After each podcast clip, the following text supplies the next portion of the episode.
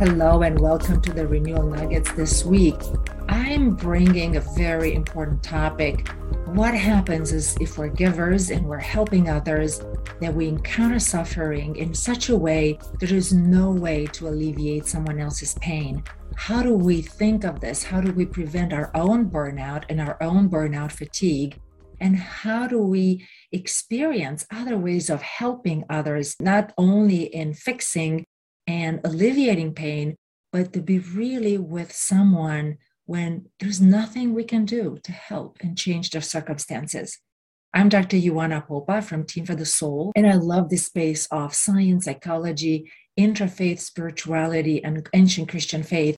And today I have a very special guest to our Renewal Nuggets, Sebastien Falardeau, my husband. And together we co founded Team for the Soul. And I'm so excited and thrilled to bring him at, an interview so you get to meet and really get to learn from his wisdom. He is an interfaith chaplain. He is also an advanced grief recovery specialist. He is a certified psychosynthesis life coach, and he also did internal family system training level one. As a interfaith chaplain, he worked for many years in various hospitals, from working with in general hospitals to nursing home with people with dementia, to all the way to the end of life and hospice and back to hospital. He also worked with children with mental diagnosis and psychiatric on the psychiatric unit. And now he's a director of pastoral care in a hospital, a general hospital, where he's leading his team. It's it's such an amazing team and amazing hospital that he works at. And he's also, together with me, we co founded Team for the Soul right back in January 2019 because we both had a heart to really support and accompany and guide people on their journey. So Sebastien's specialty is on helping people through grief. He has an eight week process moving through all the way from the pain to saying goodbye to the pain and recovery from grief. And then we also do together support and workshops and presentations while I'm working on regeneration and renewal with my course, uh, The Renewal in Action. And also, we're both really interested in how to help people and guide to finding meaning and purpose and really fulfill the highest potential. So it is with great joy that I'm going to introduce Sebastien Falardeau. Welcome, Sebastien. I'm so excited that you're here. And it's such a joy that we can have this conversation. We have conversations every day, but today it's really special to have to really bring your work into the world and all the amazing things that you're doing, which I know about, but I can't wait for everyone to hear. So, welcome here. Maybe we can just start with a little bit about your journey. Like, tell tell us about where your your vocation in helping and giving to others. Yeah, my vocation for helping um, started really a little, a little, bit late after my first master.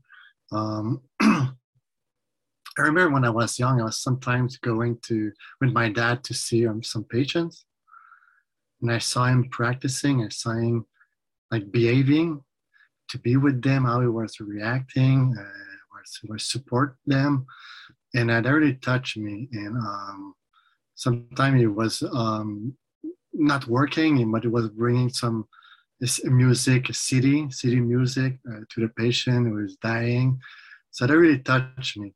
So after my first master, uh, um, I think I start a PhD philosophy. I'm not sure. And at the time I was doing my PhD philosophy, I saw the program to be a chaplain in hospital. So um, I said, well, I will try it. I think I would really like that. And I apply and um, I did uh, my CP there. Well, what really draw you when you said you, I saw the master in chaplaincy? Like, well, what about it that really resonated with you? It's a place I like to be in a hospital. Mm. I remember when I was with my dad, it was a place I really liked to be, love to be there. And I said, well, I don't want to be a medical doctor. So I think I think I can do that chaplaincy. So um, I was not aware about the program. I'm sure it was an old program for many years was there, but I saw on the website there was like a, uh, offered a program to be a chaplain. so I said, well, yeah. So I switched to from my PhD in philosophy to do the the program to be a chaplain. Mm. And what about the training that you liked? I know you shared with me. There's some. It seemed like a really cool program. Um, it's so cool, by the way, that Sebastien convinced me to do some chaplaincy training myself. So uh, there's something about the program and the training that really helped you. So do you want to say more about that? Sure. Um, I will talk a little bit more about my first two CP. Um, CPE three and four, they were amazing also. And CPE is? Uh, cl- clinical pastoral education mm-hmm, mm-hmm. Uh, to train the chaplain, to have some tools. So um, uh, my first two CP was uh, in Hospital of Joliet um, with um, an amazing supervisor. Uh, we learned um, amazing skills and tools how to do uh, intervention uh, with, with patient, uh, even with patient with dementia. Um, I think it's the most complete um, tools that I learned, and that I read also after that I didn't find tools like that that I learned in Montreal. Uh, um, this you have a spiritual uh, sphere uh, with six axes: um, meaning of life, transcendence, values, identity, community, and ritual. So Can you slow for a second? This is so cool. Can you say it a little slower? And what is all this? So there's six sphere in the spiritual realm that that that we think that can can define um, the human. Okay. From from inside. Uh, from a spiritual uh, perspective. Correct. Correct. Um, there's no definition. There will be the patient will sit out loud. What is the meaning of his life?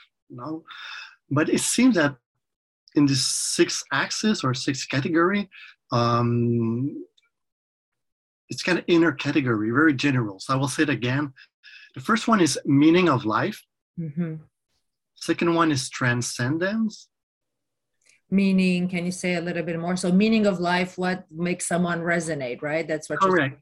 What's the purpose of the person? What's his meaning in life? Is this uh, to be with his family, to work, whatever? you will choose what is the meaning of this life. This is this love? Is this beauty? Is gardening? that mm-hmm. we're not there to we don't put categories inside of, of, the there's no definition of it except meaning of life and chooses yes and the transcendence is the second one something that's transcend the patient uh, can be god can be nature some people going fishing playing music something higher bigger than that mm-hmm. So um, the third one is values. Mm-hmm. Um, the, the, fourth one is identity. Um, how you identify yourself. I'm a doctor. I am a nurse. Uh, I am depressed. I am happy. I am a victim. Uh, I am lonely. So uh, the, the, other one is the, the community. The fifth one. Okay.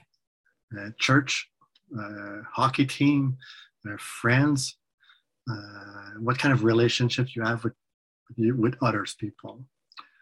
And the last one the sixth one is ritual. Mm-hmm. can be religious ritual or um, very ritual that we don't we don't think about it. Uh, i got a patient many years ago many years ago uh, um, he was going to Dunkin' Donut uh, uh, two times a week to see friends so it was a ritual for him, place to express himself, to share himself, to, to share his, his ideas, his emotion. But he was in hospital for two weeks, so this ritual was not able to recreate. Mm-hmm. So we can try as the staff to recreate some ritual for uh, the patient in the hospital. Yes, we can bring a coffee from Dunkin' Donut and sit with him for a few minutes. You know, mm-hmm. so so there's many kind of ritual so um, the chaplains have this in, in, in, the background of his head when he enter a room. Mm-hmm. Mm-hmm. So um, mostly the patient, without knowing it, will share uh, the, the six axes. In that category. So my, I'm curious how you think of rituals. The way I think of rituals is more, it's almost like a habit you know it could be anything we're doing on a routine basis but infused with our soul infused Correct. with self so i'm curious how do you how do you understand that yes the ritual uh, it's a habit like you say um, but meaningful for you mm-hmm. something that nourish your soul that make you alive that make you grounded uh, uh, uh make you connect with people that's so, so cool so there's many ritual uh, yeah so um, we have that in, in, in the back of the mind when you when you enter the room. And after that, um, every axis uh, they have um, a scale. Okay. Um, like a scale, like from zero to ten, or not zero to ten. It's uh, the first one is, is spiritual being. Okay. Uh, spiritual well-being. Excuse me. Um, the other one is spiritual discomfort. Okay spiritual worry, mm. spiritual suffering, and spiritual distress. Um, so um, when nurses or doctor will tell us this patient is spiritual distress, mm-hmm. yes, where? Which of the six axes? Yes, all of them or just one. This is very important for the chaplain to know, to not say there's a whole universe in distress. Because this stress, at least there's many definitions, and the one we use is disconnected. Mm-hmm. This is very rare. So it is suffering. Mm-hmm. And where is this only the meaning of life and suffering? And this value is well-being, spiritual well-being, is ritual well-being also, or maybe the discomfort, discomfort and transcendence.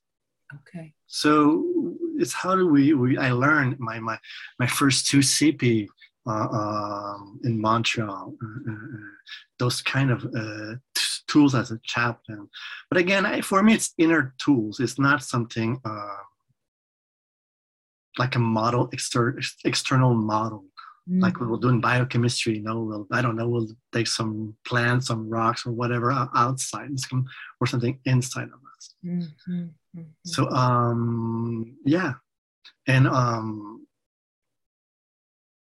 those tools uh, were able to uh, be with the patient. Be with that, yeah. So if I'm hearing you right, you really love being in the hospital. There's something that you shared with your dad, and this sense of this is a place where I want to be.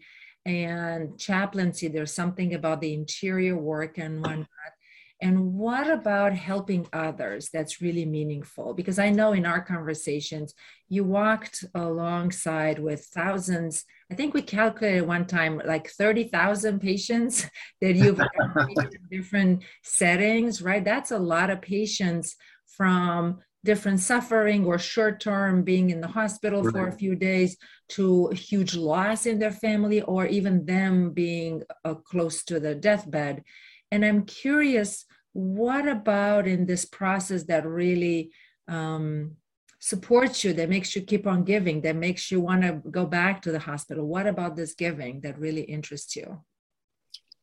Well, yeah, I choose a specific uh, work and send it. It's a chaplaincy. It's uh, it's a specific intervention. It can be a few minutes. It can be an hour but um, we don't follow them after that. Well, when they are outside of the hospital, yeah, it's short term. Okay, uh, so I really like that. Uh, um, kind of short term, uh, yeah. Yeah, we're not like like a, a psychologist, maybe two, three years, four years, psychiatrist, two, three years, four years, ten years, twenty years with the same patient. You know? So um, for me, it's this kind of journey. It's entering a sacred space, mm. meditation. Um, U is mostly in extreme situation. Mm. Uh, you know, when we enter the hospital, uh, um, there's always, you know, not it's not a symbolic hospital, but it's a possibility of dying you know even when you you hurt your your your hand you know or your elbow it just broke they are in a place that people are dying you know? uh, and it's a possibility people are dying so there's a stress also for the patient going in the hospital mm-hmm. um, and there's something extreme um, that that they will share. Mostly, they will share some some very deep emotion. Mm-hmm. So just by being in the in the hospital, they pass some sort of a threshold, and you're saying you're entering in the sacred space where they share very deeply. Correct, and and they they they they, they don't know which side the the doctor it's as, it's as bad it is worse is i don't know. I have pain here. Well is this just something broke? Is this a tumor? Is it cancer? You know they, they don't know what, what the, the, the doctor will tell them mm-hmm.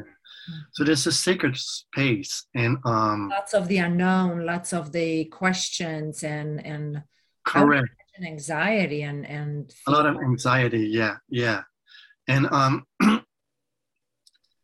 they will go straight to the point. um, so um, you like that. You like that they go straight to the point. Is that had to do with your history of playing hockey before? You just kind of keep going for the yeah, the same intensity. We have the same intensity. You know, uh, you when you enter the room, you don't know what will happen. Mm-hmm. No, you don't know really what's the patient have. You know, or or even if you know the doctor told you or you you have you have the chart you read the chart what's this a family is this a family problem or anxiety or whatever personal stuff uh, what is relation with god or, or not with god so you don't know what's behind the scene mm-hmm. mm-hmm. and to, to support them to be able to support them right. in, in, this specific time mm-hmm. you know? So you kind of like that kind of a mystery and the unknown and the intensity of it. Correct. The, the, yeah, this is what is sacred, the mystery. Mm-hmm. And, and I think this is the most important to to stay with the mystery. Mm-hmm. Um, so staying with the mystery, um, the patient is able to open windows, to have other views, mm-hmm. than to saying, well, you have this or you have that. Mm-hmm. This is um, so it's more open window to see how the patient can express, can be alive again, and and, and it's a journey. Mm-hmm, mm-hmm, mm-hmm. Yeah, that's so beautiful, and I wonder as you encounter so much suffering, right, day to day, um, what's it like for you? And most people it's natural to feel like I want to fix, I want to help, I want to change, I want to do that, right? And depending of, of professions, that's actually possible. I'm thinking, for example, of doctors who are surgeons, right? They can go right. surgery right away, it's intervention. This almost feels like at the end of the spectrum where there's not much you, one can do, especially if they might patients might face uh, end of life issues or intense suffering. How do you find a way to give like what is your type of i'm saying type of giving is not really a type but there's a way of being and a way of giving that doesn't involve fixing or helping that it's so profound that from what I'm, I'm i heard before and i'm curious how would you share that so can be an inspiration for others? Because it's so easy to get into the fixing role and Correct. then we might be helpless because we cannot change or whatever then Correct. Yeah. So the, the fixing role, it, it, it, chaplain can be trapped So in that when, when something touch us uh, very deeply and that kind of disturb us, um, we'll try to move on to fix. So we have to be aware about that to move on to what you said? We'll try to fix the patient because in fixing the patient you will stop to share. They will stop sharing you're saying. yeah, you, will, you will stop to share suffering. We will, we will guide them to escape with mm-hmm. fixing. Mm-hmm. so um to people want a person to listen to them to feel that they are alive mm-hmm. you know deeply alive and to share their, their deep sadness, suffering, uh, even well-being. No, they want to, to, to, to exist mm-hmm. uh, um, to, in front of another person. Mm, uh, to be witnessed. witness yes correct and my work is to be there with them and be there with the mystery in the sense that um, I always uh, have the image of the Little Prince, uh, hmm. the writer Saint Exupéry, Antoine Saint Exupéry, with the Little Prince when he, he meet the, the fox for, for, for, for, the first time. And, and he, he tried to move a little bit too fast in the relationship with the fox. And the fox said, Well, you have to know me before. He said, How, how can I know you? He said, You have to tame me. Hmm. So there's something rude, um, let's say, to a patient to accept that he will die of the cancer uh, or whatever. But if you can, if you can tame the reality, you will open to the mystery. It's less aggressive, less more hope also when you say tame the reality, I mean taming the reactions, or I mean the reality for someone could be final, right? Uh, they might have the doctor might say two months to live. When you say Correct. tame, is say more about that. You made me really curious. Well, it's uh, like with, with the, the Little Prince and the Fox. They still have a mystery between both of them. and they don't know each other you know, mm. they're not sure about that. They open to new path, to new journey, to discover other layer of their spirituality in their life. This is the hope that the patient uh, could have also. Mm. So um, to not put it, them in labeling. I see. Or in a category also. Right, right, right. So in so the if, if if if if there's a big distress, suffering, if you can approach his suffering with the conception of the little prince and the fox, well, it's less aggressive and violence, less in shock. You know, it's like a, a little bit of a dance, you know. I'll mm-hmm. be a little bit closer to to to to know a little bit what is my cancer, how, how I am how I'm living with cancer, how I can be alive than a shock. Mm-hmm. You know? So mm-hmm. a little bit like uh, like that, I will say.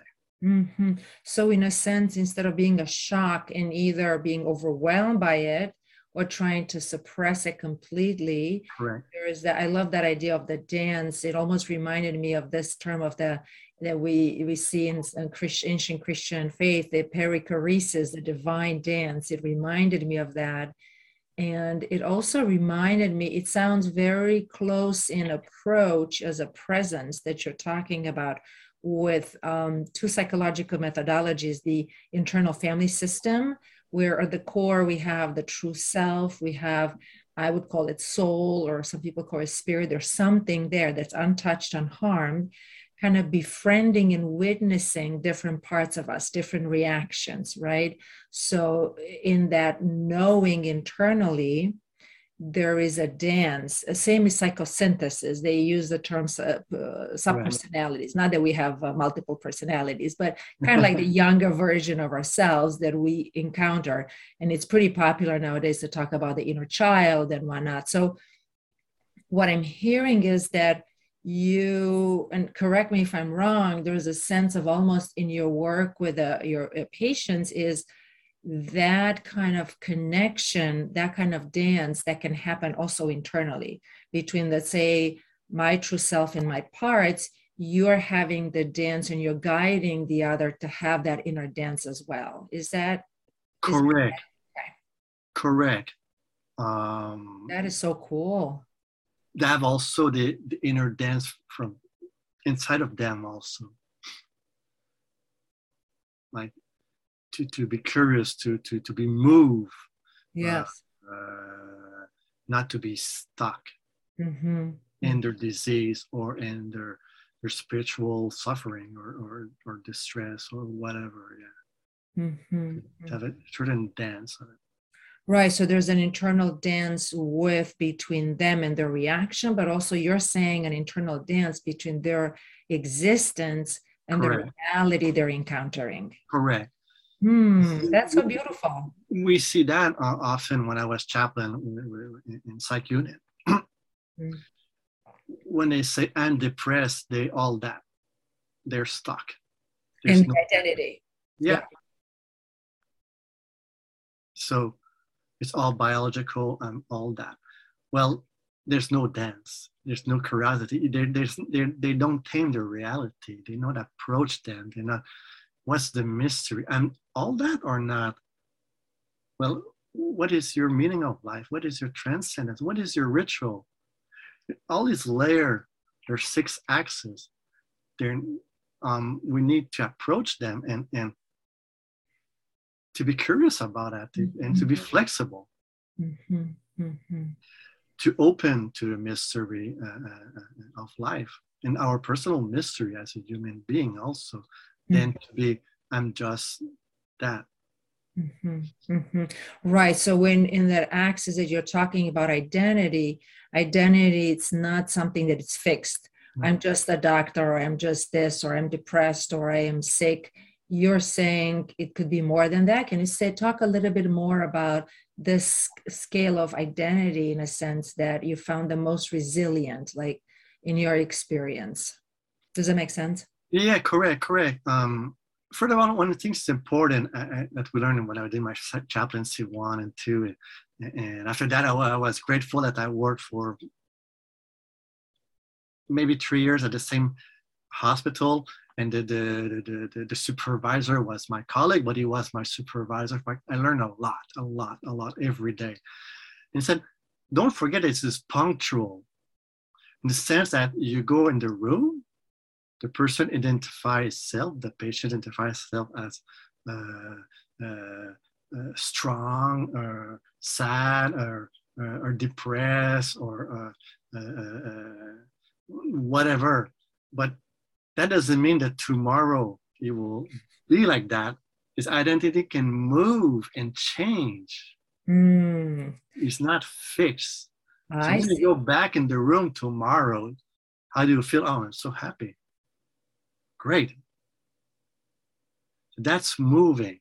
It's not fixed. Mm-hmm. So resilience, there's something about resilience that is brought in by some fluidity also in a way we identify ourselves and in a certain sense it reminded me like not taking ourselves too seriously. Well there's things like that. And and resilience is I, I, like that you put on the table because um i think i did an article on that or research whatever. And it's really exist, existential resilience less mm-hmm. moral. Okay say more about that. Uh, um, it's how to you can be back on the track but an existential point of view because um, a lot of psychologists will focus on the moral point of view. Well we see that resilient people even the bad one are resilient. They can after if they miss the bad one like they might have they might be labeled as bad by society you mean? Yeah correct. Some people who do wrong thing they can miss to steal a house but after that they will try other tricks to steal another house and that will maybe work so in the sense resilient is not really moral it's existential mm-hmm. how you can go back from your existential point of view mm-hmm. you can continue in your journey mm-hmm. mm-hmm.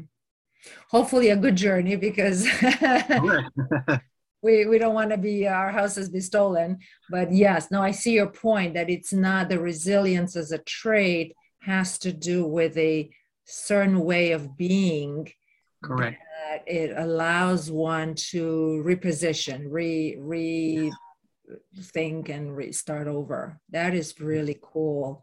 And i wonder as you're any lessons as you listen to many people at the end of their journey. Are there any lessons that you like to share with our audience? Uh, a, a few tips here, or what did you find that's most meaningful as, as someone? Because we don't get that perspective. Most of us, we live life, we might encounter someone who's dying uh, in our, you know, either family or neighbors and whatnot and that's about it. But you have a total different perspective because you have actually seen lots of people at the end of their life and kind of listened their stories when they're passing on to what's next. So what are some of the nuggets that you could share with us some wisdom? Well what's coming back always and always first of all i learn from them. Uh, and, and a deep awareness and when i did my CPE one. I said okay that I, I, I, want, I need to change my life you know. What is coming back every time and, especially in end of life or or or, or uh, big trauma big physical trauma and uh, end of life um, patient will share mostly that they missed the, the track, they missed the target. And mm-hmm. they were working, working, working, uh, try to impress people, and they forget their family, they forget their kids, and they miss love. And now they want to love their family and to be loved. Mm-hmm. So they want to love their friends and, and, and they want to see the beauty of life, to, to, to, to love the nature, to love the flower, to see how it's, it's always mysterious, how it's beautiful, how to be grateful, how to be to do to be thankful to to their, their wife or their husband or their kids. Uh, so they they see that they focus on superficial things mostly. They focus on what? Superficial. Oh, superficial. Yeah, yeah, yeah. Yeah, yeah, yeah. Yeah, oh yeah, they, yeah. They, I, I, I see many people, millionaire people, and they realize that they, they waste their, their life. Mm, mm. Uh, how did you change your, your life? You got me so curious. So that was a pivotal moment for you, right? Learning from them in your first CPE. Well, you see that um, even the people, the, the love always come back, and this is this is what every people want to be loved and accepted by the other one. Uh, even uh, I was doing a chaplaincy support with spiritual support with with scholar, you know, writing books, article university. But at the end, they were saying, "Well, I want to be loved." Mm. I want to be the rock star. You know? They and said, I don't want to be the rock star. I want to be loved. I want to be the rock star. I want to be loved. It's why I'm writing. If, if I'm writing a thesis, uh, articles, people will watch me and say, Oh, you're so good. But what the end of what? It's, it's to be loved. Mm. It's always around love and love, love. Mm. But they realize that then even that, that they missed the target in a certain sense because they were saying to me in 20 years and 30 years and 40 years and 100 years no people will, will read me mm-hmm. it's, it's quite true also you know right and um so so a lot of the reflection you're you're you you had the the honor to really hear a lot of reflections in this way and sh- shifting of perspectives wow well yeah so i realized that love was the center of their life I see. So I said, well, yeah, because I'm, I have this awareness. Mm-hmm. I have to practice love now and not wait. They give me a gift, those patients. Mm-hmm. They send that. They made me aware that not wait in 30 years. Mm-hmm. To love people, to be grateful, uh, to see the beauty of life and nature, the music, and, and, and to be kind, mm-hmm. to forgive, to apologize. Uh, uh, uh, uh, so they gave me very like diamonds for me. Wow. Yeah. That's beautiful. And would you say that um, your faith informed what you're doing? I mean, you're interfaith chaplain, so you really work with people of all sorts of faith or no faith at all. How would you say your faith infused what you're doing and how you, you how is that informing you in such a way that it won't feel burdensome for someone who might not share the same faith with you? Like, how do you handle that? Like a patient who have not the same faith? Right, exactly. So, first, how is your faith in, infusing your work? Well, so when I entered the room, I entered the room with the mystery, you know. Okay. With what the patient believe.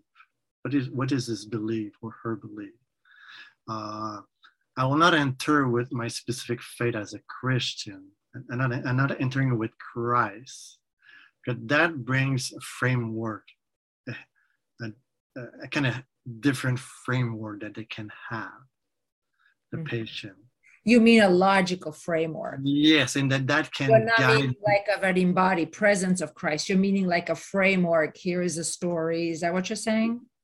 Well, like uh, all, all the, the, the the framework, uh, Orthodox framework or Catholic framework. This is they all have their their, their, their resurrection, things like that, and all their belief. You know, so um, I will enter the room mystery compassion, love, and believe.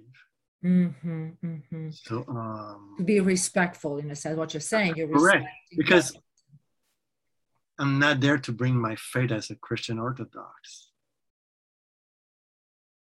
Right. Uh, uh, uh, uh, and the general, universal, I would say, universal. You know, compassion is universal, mystery is universal, love is universal, and, and believe also.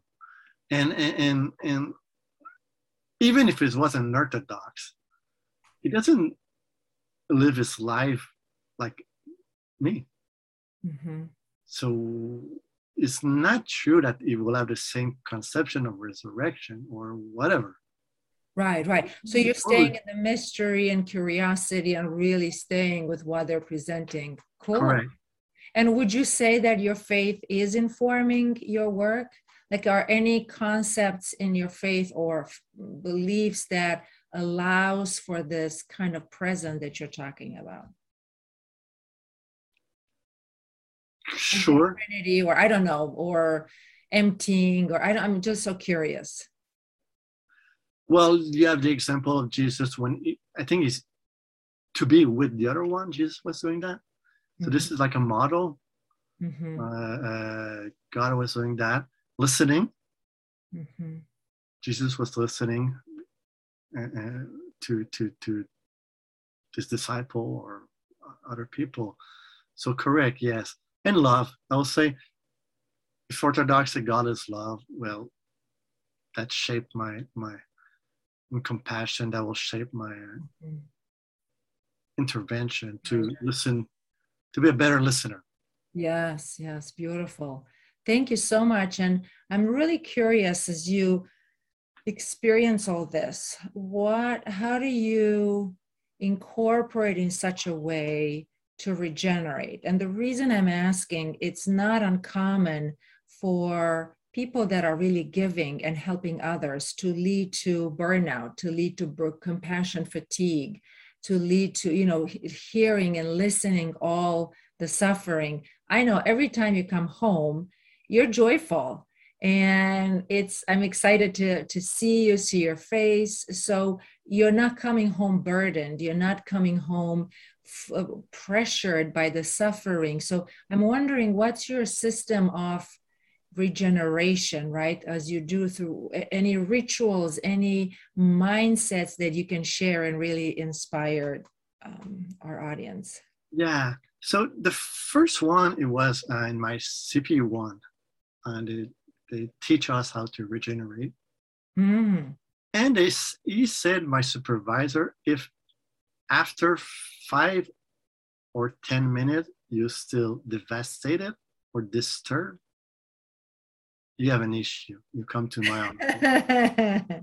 and if it's I all like your so if five or ten minutes afterwards, if you're still devastated, yeah, it's my problem. I better take care of it. Is that what you're saying? You're correct. And he said if that's coming often, mm. well, you will need some support. Well, say, yeah. He said, said, and we're curious. Why did you say that? It's because we're, we're student, you know And he said, because we enter a sacred space. Mm-hmm. We choose our job to not be a psychologist for 10 years with the same patient. We choose an extreme job. We enter in sacred space and place, the room of the patient. When we go out, we don't bring the sacred space. This is the space of the patient. Mm. It's not your. It's not yours. Wow. So would you think that could be applicable to someone like a could be a psychologist or a counselor or someone that just takes care of someone for years? Could this be applicable in the same way? Correct. Because you don't bring the sacred place of the other mm-hmm. to you. It's not your. You're, you're, witnessing your, you know, you're witnessing a deep moment, yeah, sadness, suffering. You know, uh, uh, I lost my my child, five years old. He died. You know, and this is terrible. But the sacred will stay with the patient. I see. So it is the room.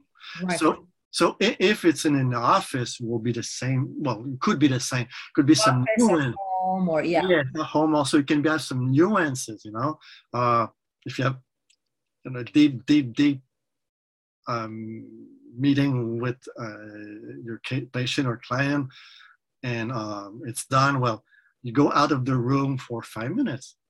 Mm-hmm, mm-hmm.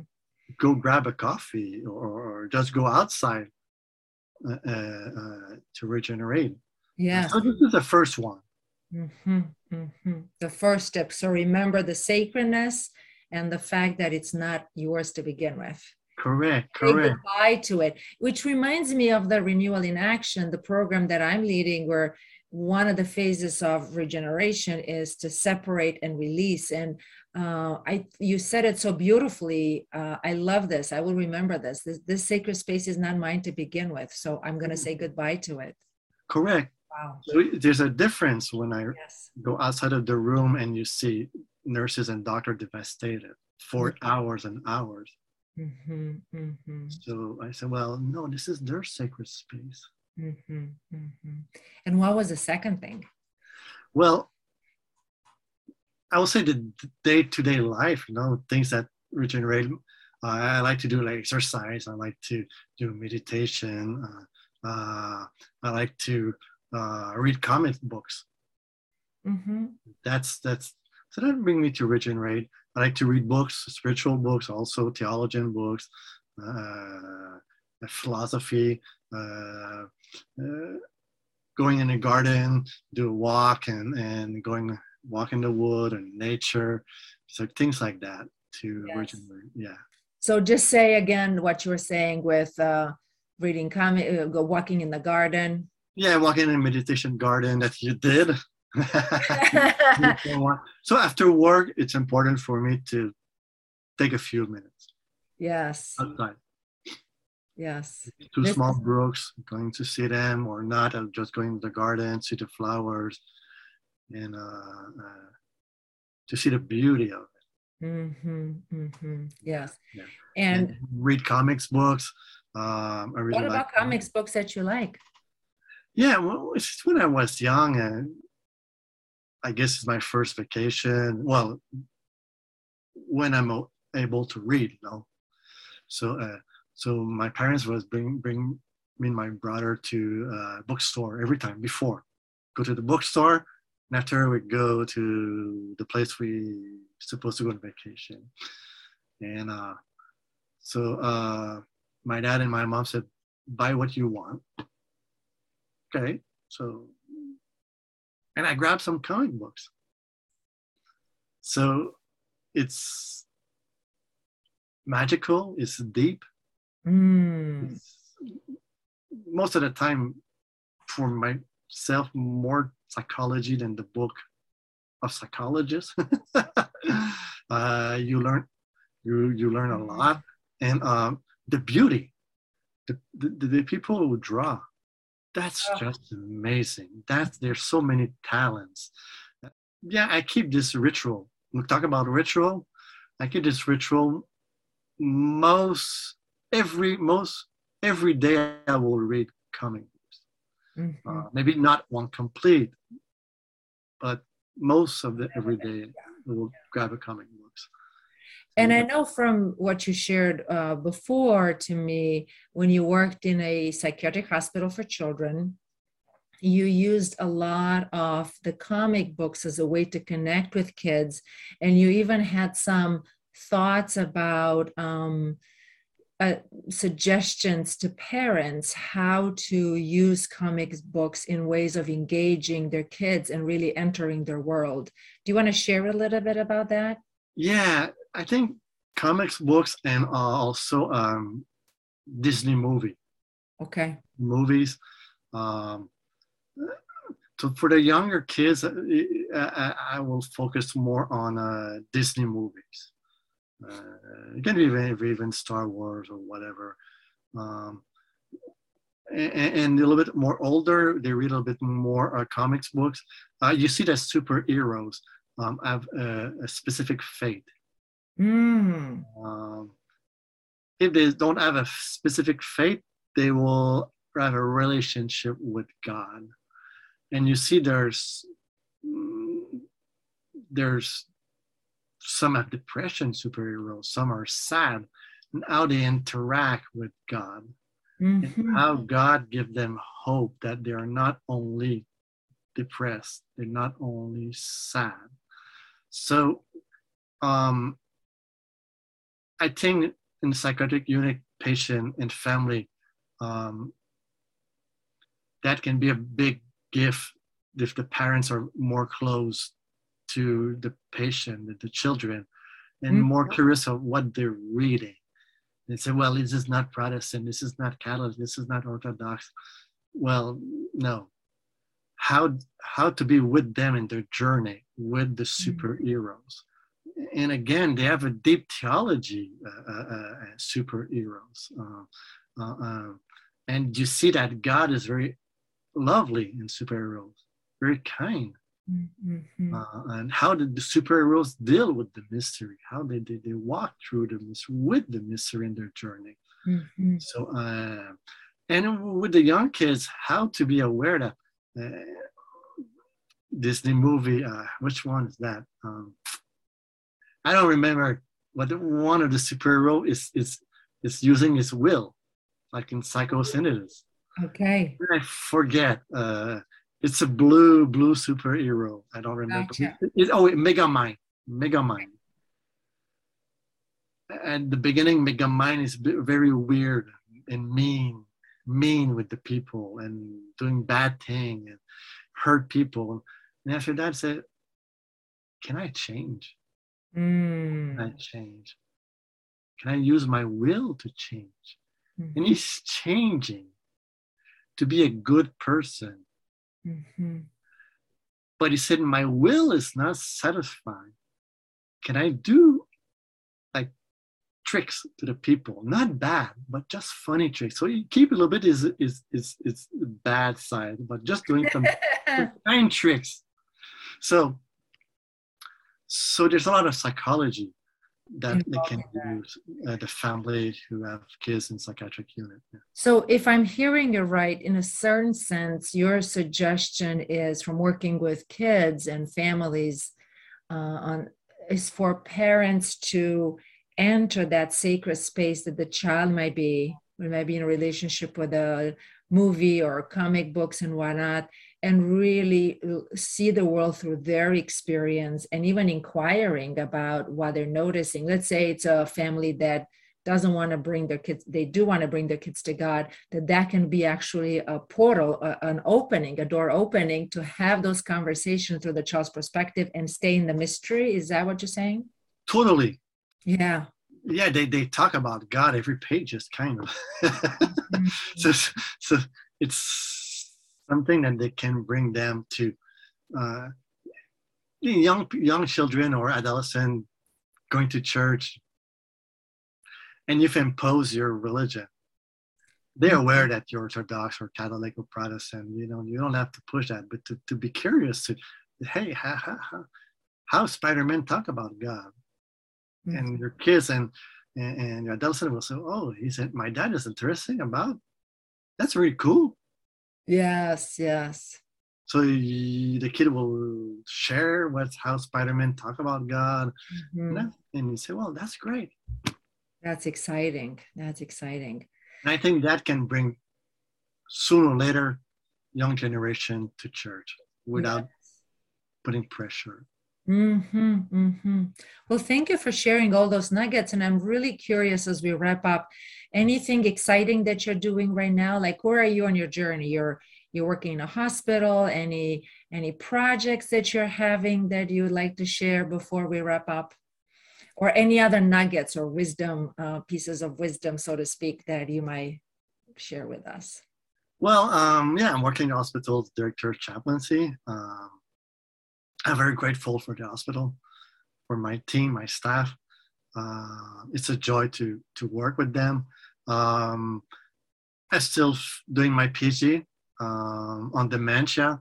Uh, one of the biggest mystery for me as a chaplain, uh, uh, dementia. One of the most complex uh, to work with them and one of the most challenging to for myself what is a human? Mm, you know uh, western country mostly or even eastern will define a human as a rational person. What if it's that? So they're not human? So are what's the core? dementia, yeah. what's the core? What's the base of the human? So i'm working on that. Um um cool. i'm writing articles and um yeah and yeah i will say the most important it's the the person in front of you to be with him or her and to listen and to love them Yes, yes. compassion Mhm. this is the most important and uh, uh, to be aware of it Yes. and not be stuck in in a daily routine that bring you to this awareness in palliative care when it's it will be the time to die you know That's right. Well, thank you. And how about a team for the soul? Our work. Team what do for you the do soul. for the soul? well i do i do grief uh, i focus on the grief section um, so if you want to work with grief and you want to work with us at Team for the Soul, here's correct. um, great hands. it- it- it- grief recovery it's the most one of the most important training that i did. Uh, unfortunately we don't have that in chaplaincy. We don't have these tools in chaplaincy. Forgiveness apologies emotional statement. We don't work with that in a certain process. We have it here and there but we don't have the process to bring the patient to heal. Hmm hmm that his heart will heal. And the recovery, um, it, it, it's it, what what they mean about recovery, and, Yeah. and, and often say that you know that what is one of the most important page uh, in, in the recovery book, and I said, to the book for people. So Sebastien is talking about the grief recovery yeah this one and he's uh, Sebastien is um, advanced specialist with them, and is doing correct and of course it's a, all all the process to bring you to say goodbye to the pain you know Mhm. and, and- and not the relationship to the pain. Okay. But there's a page very important. It's page six and seven. The goal, one of the goal is, um, I will not read all of it, but just a few. What do we mean by recovery? Recovery means feeling better. Hmm. This is important. Not just say goodbye to the pain. Recovery means claiming your circumstances instead of your circumstances claiming you. So claiming your circumstances Yeah, instead of circumstances claiming you. yeah. So that's empowering. Recovery is finding new meaning for living Hmm. uh, without the fear to be hurt again. Recovery is being able to enjoy fond memories. so it's bringing back to a joyful and happiness place mm-hmm. for the clients. Mm-hmm. So, and grief recovery, um, that's bring um, to to review your relationship. Gotcha. You know, and uh, with all your losses. Mm-hmm. So there's something very uh, uh, uh, amazing about grief recovery. And how do you work? Do you do a one one to one? Do you do groups? A number of sessions? Like, what's the setting, and how can people, if they're interested, to um, reach out to you? And correct. So I do both. I do one to one, or in a group. Um, so um, the framework, the process will be the same. Okay. Uh, uh, some people like prefer more one-to-one. Some people don't like to be in a group, and some people better prefer to be in a group. So um, I do both. Mm-hmm. So what the, what the best for the, the clients.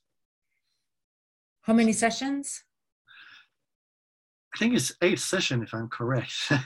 yeah, it's eight session, correct.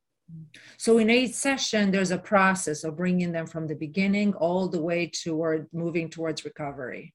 Correct. Okay. Correct. And I bring them back to the page six and seven.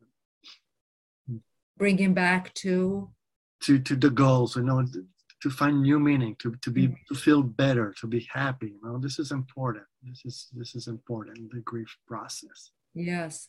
So if I'm hearing you right, there is a sense of hope.